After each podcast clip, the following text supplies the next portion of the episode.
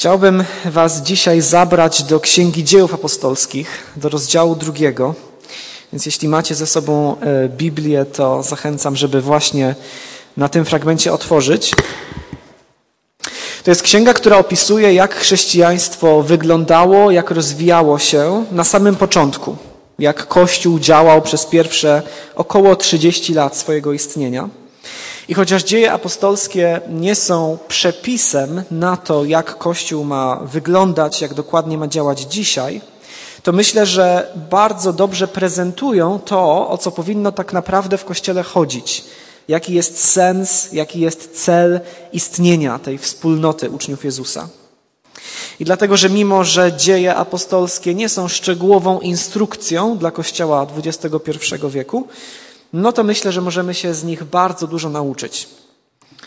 I powodem, dla którego dzisiaj e, zabieram nas wszystkich właśnie do, do tego drugiego rozdziału dziejów apostolskich, jest to, że mija dzisiaj 50 dni od Wielkanocy, dokładnie. Innymi słowy, w kalendarzu chrześcijańskim e, jest dzisiaj dzień, który nazywamy właśnie Zielonymi Świętami, Pięćdziesiątnicą albo Dniem Zesłania Ducha Świętego. Więc jest to szczególnie dobra okoliczność, żeby nad tym się pochylić.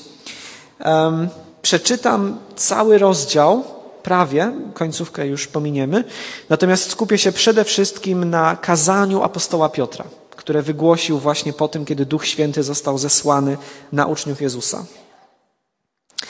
Co się działo do tej pory w dziejach apostolskich w rozdziale pierwszym? No, dzieje apostolskie zaczynają się od tego, jak zmartwychwstały Jezus przez 40 dni spotyka się ze swoimi uczniami, daje im dowody tego, że rzeczywiście żyje, wyjaśnia im, czym jest Królestwo Boże, które przyniósł przez swój krzyż, przez swoje zmartwychwstanie. Następnie po 40 dniach Jezus wstępuje do nieba, jego uczniowie pozostają, trwają w modlitwie, w międzyczasie zostaje wybrany dwunasty apostoł, Maciej, na miejsce Judasza, który zdradził i e, zginął z własnej ręki. Więc po tym, kiedy zostaje wybrany ten dwunasty apostoł, oni dalej trwają razem, czekają na spełnienie obietnicy, którą Jezus im przekazał. No i rzeczywiście, kiedy zaczyna się rozdział drugi i mija dziesięć dni od w niebo wstąpienia Jezusa, to to się właśnie dzieje. Więc przeczytam najpierw właśnie rozdział drugi, e, od wersetu pierwszego do trzynastego. A gdy nadszedł dzień pięćdziesiątnicy, byli wszyscy razem zgromadzeni w jednym miejscu. Nagle od strony nieba dał się słyszeć szum. Był jak uderzenie potężnego wiatru. Wypełnił cały dom, w którym się zebrali. Wówczas zobaczyli jakby języki ognia. Rozdzieliły się one i spoczęły na każdym z nich – Wszyscy zostali napełnieni Duchem Świętym i zaczęli mówić innymi językami, stosownie do tego, jak Duch im to umożliwiał. W Jerozolimie natomiast byli obecni religijni Żydzi, którzy przybyli z ziem zamieszkanych przez wszystkie narody pod niebem. Odgłos uderzenia wiatru przyciągnął cały tłum takich pielgrzymów. Każdy, kto przybył, był zdziwiony, że słyszy ich mówiących w jego własnym języku. Czy ci wszyscy, którzy mówią, nie są Galilejczykami? Pytali zaskoczeni i zdumieni.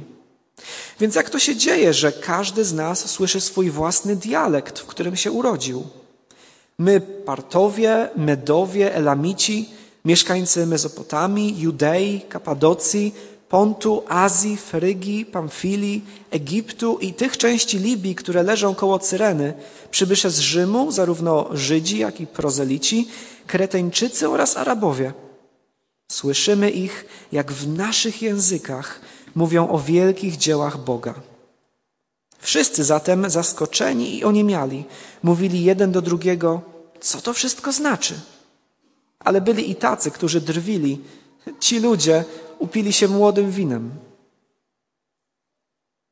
Więc Duch Święty zstępuje, towarzyszą temu nadzwyczajne znaki i wielki tłum Żydów, którzy przybyli na to święto, święto Pięćdziesiątnicy, które było świętem w pierwszej kolejności żydowskim, e, którzy przybyli na tę właśnie okoliczność do Jerozolimy, ten tłum słyszy uczniów Jezusa mówiących w językach, których nie mieli prawa znać, więc zbiegają się do tego miejsca, gdzie był ten szum z nieba. Teraz nie mogą wyjść ze zdumienia, kiedy widzą Galilejczyków, opowiadających o Bogu i o tym, czego dokonał.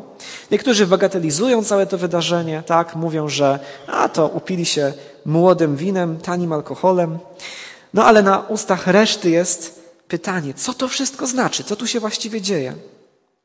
Ten nasz dzisiejszy fragment jest o tyle szczególny, że kiedy Piotr wychodzi naprzód i odpowiada na to pytanie, które jest na ustach tak wielu, to jest to w pewnym sensie pierwsze chrześcijańskie kazanie w historii świata, w pełnym tego słowa znaczeniu. To jest inauguracja czegoś zupełnie nowego. To jest jakby położenie fundamentu pod wszystko, co się będzie działo później w dziejach apostolskich. Więc co teraz powie Piotr w imieniu wszystkich dwunastu apostołów? Od czego się zacznie głoszenie tego chrześcijańskiego przesłania w Jerozolimie? Jakie słowa włoży w usta Piotra Duch Święty, który teraz właśnie zstąpił zgodnie z obietnicą Jezusa? No i też na tej podstawie odpowiemy na takie e, bardziej ogólne pytanie, które jest takim hasłem przewodnim całego tego dzisiejszego rozważania. Co mówi człowiek pełen Ducha Świętego? Jakie słowa wychodzą z jego ust? Czym to napełnienie duchem skutkuje? Z temu się przyjrzymy i przeczytam teraz cały fragment, który dzisiaj będziemy omawiać. Potem sobie będziemy przez niego przechodzić po kolei. Od wersetu 14 do 36. Wówczas powstał Piotr wraz z jedenastoma, podniósł swój głos i wyraźnie przemówił do zgromadzonych. Judejczycy i wy, którzy przebywacie w Jerozolimie, posłuchajcie uważnie tego, co mam wam do powiedzenia. Wbrew waszym przypuszczeniom, ci ludzie nie są pijani. Jest dopiero dziewiąta rano. Tu chodzi o to, co zapowiedział prorok Joel. Oto w dniach ostatecznych, mówi Bóg, wyleję z mego ducha na wszelkie ciało. Prorokować będą wasi synowie i córki. Wasza młodzież mieć będzie widzenia, a waszym starcom dane będą sny. Nawet na moich niewolników i niewolnice wyleję w tych dniach z mego ducha i będą prorokować. Dokonam cudów na niebie wysoko, a także znaków na ziemi nisko, krew i ogień oraz kłęby dymu. Słońce przemieni się w ciemność, a księżyc w krew, zanim nadejdzie dzień Pana wielki i wspaniały. Wtedy każdy, kto wezwie imienia Pana, będzie zbawiony. Izraelici, posłuchajcie tych słów.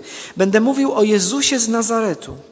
Wskazał wam na niego sam Bóg przez dzieła dokonane w mocy, przez cuda oraz znaki.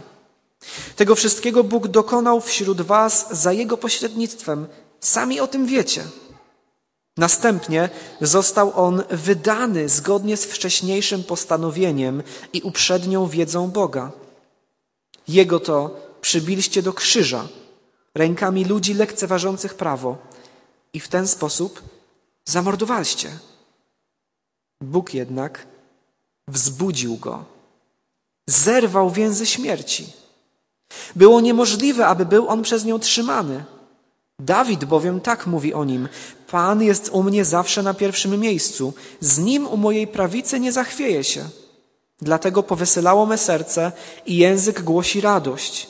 Więcej, ciało również odpocznie w nadziei, gdyż nie zostawisz mej duszy w świecie zmarłych i nie dopuścisz, aby Twój święty został dotknięty skażeniem. Dałeś mi poznać drogi życia, pełną radość przebywania w Twojej obecności.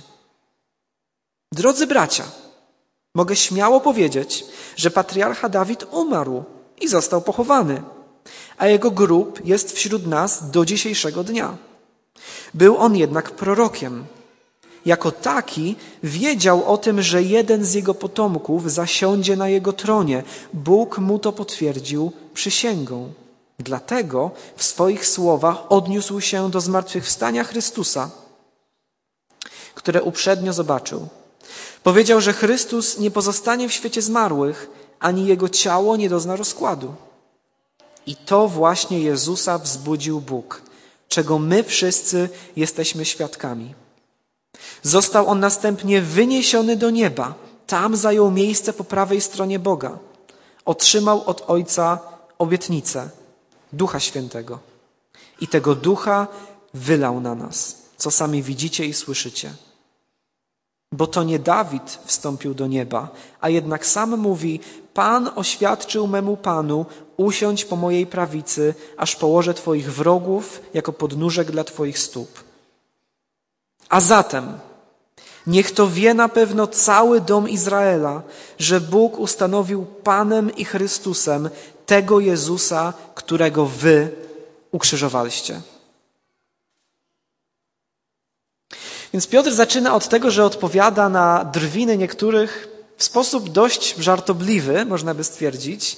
Śniadania Żydzi jedli zwykle no, około godziny dziesiątej, jak niektórzy szacują.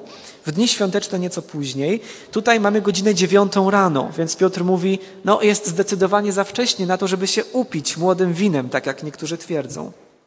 Więc co tutaj ma miejsce w Dzień Pięćdziesiątnicy? Spełnienie proroctwa. To, co ma tutaj miejsce, to jest realizacja zapowiedzi nie tylko Jana Chrzciciela i Jezusa o tym, że uczniowie zostaną ochrzczeni w Duchu Świętym, ale to jest wypełnienie o wiele starszych zapowiedzi. I jeden z tak zwanych proroków mniejszych, Joel, setki lat wcześniej przekazał zapowiedź pochodzącą od Boga. I to właśnie Piotr też tutaj cytuje, tak? Wersety 17, 18. Oto w dniach ostatecznych mówi Bóg, wyleje z mego ducha na wszelkie ciało, prorokować będą wasi synowie i córki, wasza młodzież mieć będzie widzenia, waszym starcom dane będą sny, nawet na moich niewolników i niewolnice wyleję w tych dniach z mego ducha i będą prorokować. Co jest niezwykłego w tym proroctwie? Co tak właściwie Bóg tutaj zapowiadał przez Joela? No w Starym Testamencie widzimy Ducha Świętego w działaniu od samego początku. Widzimy, że Duch Święty unosi się nad wodami pierwotnego chaosu, który ogarnia ziemię na początku stworzenia, w pierwszym rozdziale Księgi Rodzaju. Potem Biblia w innych miejscach pokazuje, że Duch ogólnie odgrywał aktywną rolę w, dzieła, w dziele stworzenia świata. Widzimy też, że, że Duch właśnie jest źródłem życia każdego człowieka. Ale poza tym, że duch jest źródłem życia, to widzimy też, że w całym Starym Testamencie Duch Święty działał w życiu niektórych ludzi w szczególny sposób. Mówił przez proroków, sprawiając, że Słowo Boże było na ich ustach, że przekazywali to Słowo innym. Napełniał swoją mocą niektórych królów Izraela i kapłanów. Wyposażał ludzi do szczególnych misji, darzył siłą, darzył odwagą, tak jak w przypadku sędziów.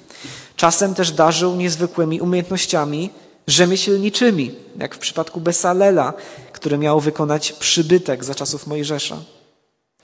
Ale to, co jest charakterystyczne dla działania Ducha Świętego w Starym Testamencie, to jest to, że on działał w sposób, można by stwierdzić, wybiórczy.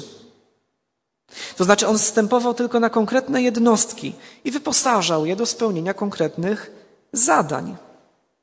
Bóg był przez Ducha Świętego z narodem izraelskim, pośród Izraelitów przez cały czas, najpierw w przybytku zbudowanym przez Mojżesza, potem w świątyni, ale jego bezpośrednie działanie, jego taka osobista obecność w życiu konkretnych ludzi była raczej czymś wyjątkowym niż regułą mimo że on oczywiście był przez cały czas aktywny i ostatecznie bez niego, bez jego działania nikt by się nie nawrócił. Ale zobaczmy, co tutaj Bóg zapowiadał przez Joela. Jeszcze raz siedemnasty werset, początek. Oto w dniach ostatecznych, mówi Bóg, wyleję z mego ducha na wszelkie ciało. Na ludzi